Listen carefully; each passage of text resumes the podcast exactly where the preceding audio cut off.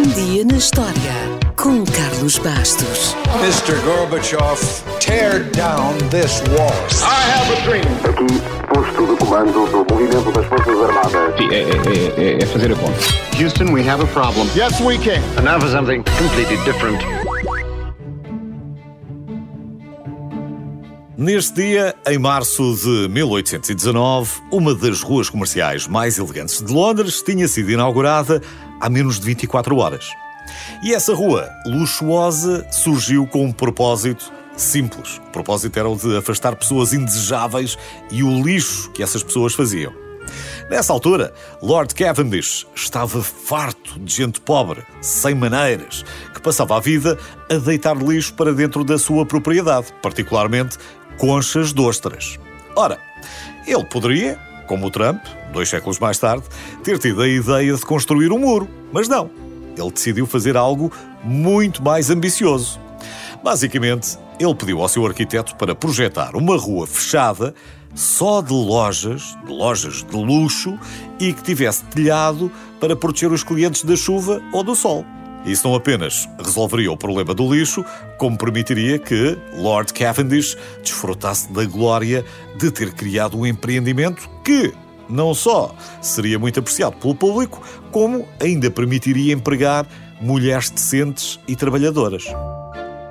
E assim nasceu a famosa Burlington Arcade, de Londres, a primeira galeria comercial do mundo, que é basicamente a avó dos modernos centros comerciais. Originalmente tinha 72 pequenas unidades de dois andares, mas as fusões, as heranças e as mudanças de dono fizeram com que, nos nossos dias, apenas existam 46 lojas. E nenhuma delas é barata. Claro que o ambiente e as lojas luxuosas afastaram os pobres, mas trouxeram os ladrões. Não havendo ainda uma força policial, tal como a conhecemos, quando a Burlington Arcade abriu, Lord Cavendish criou a sua própria polícia. Os Beatles, que eram soldados do seu antigo regimento e alguns eram veteranos, imagine, da Batalha de Waterloo. Ainda hoje, são os responsáveis por manterem um código de conduta exigente na galeria e ainda hoje se vestem como em 1819, ou seja, fazem as patrulhas de cartola e de casaca. Provavelmente, o problema maior que tiveram desde o início foi com os carteiristas. Porque os carteiristas criaram um sistema de alerta através de assobios para avisarem os seus cúmplices que um Beatle estava próximo. Assim que descobriram, passou a ser proibido assobiar na Burlington Arcade.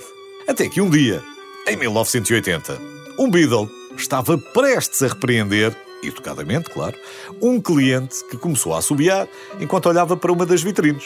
Assim que o cliente se virou, foi imediatamente reconhecido pelo tal Beatle, que só disse: Oh, Sr. Paul McCartney, sinto muito, não percebi que era o senhor.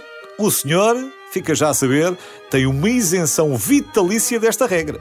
Pode assobiar aqui quando quiser.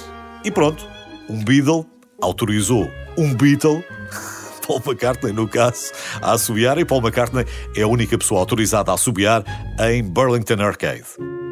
Para terminar, fica só a saber que a antiga casa de Lord Cavendish foi vendida ao governo britânico, pouco depois da sua morte, e a Royal Academy funciona lá desde 1867.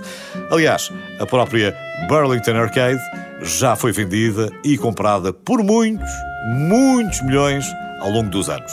Nada mal para um empreendimento que surgiu com o propósito de afastar pessoas indesejáveis e o lixo que faziam, principalmente as conchas de ostras.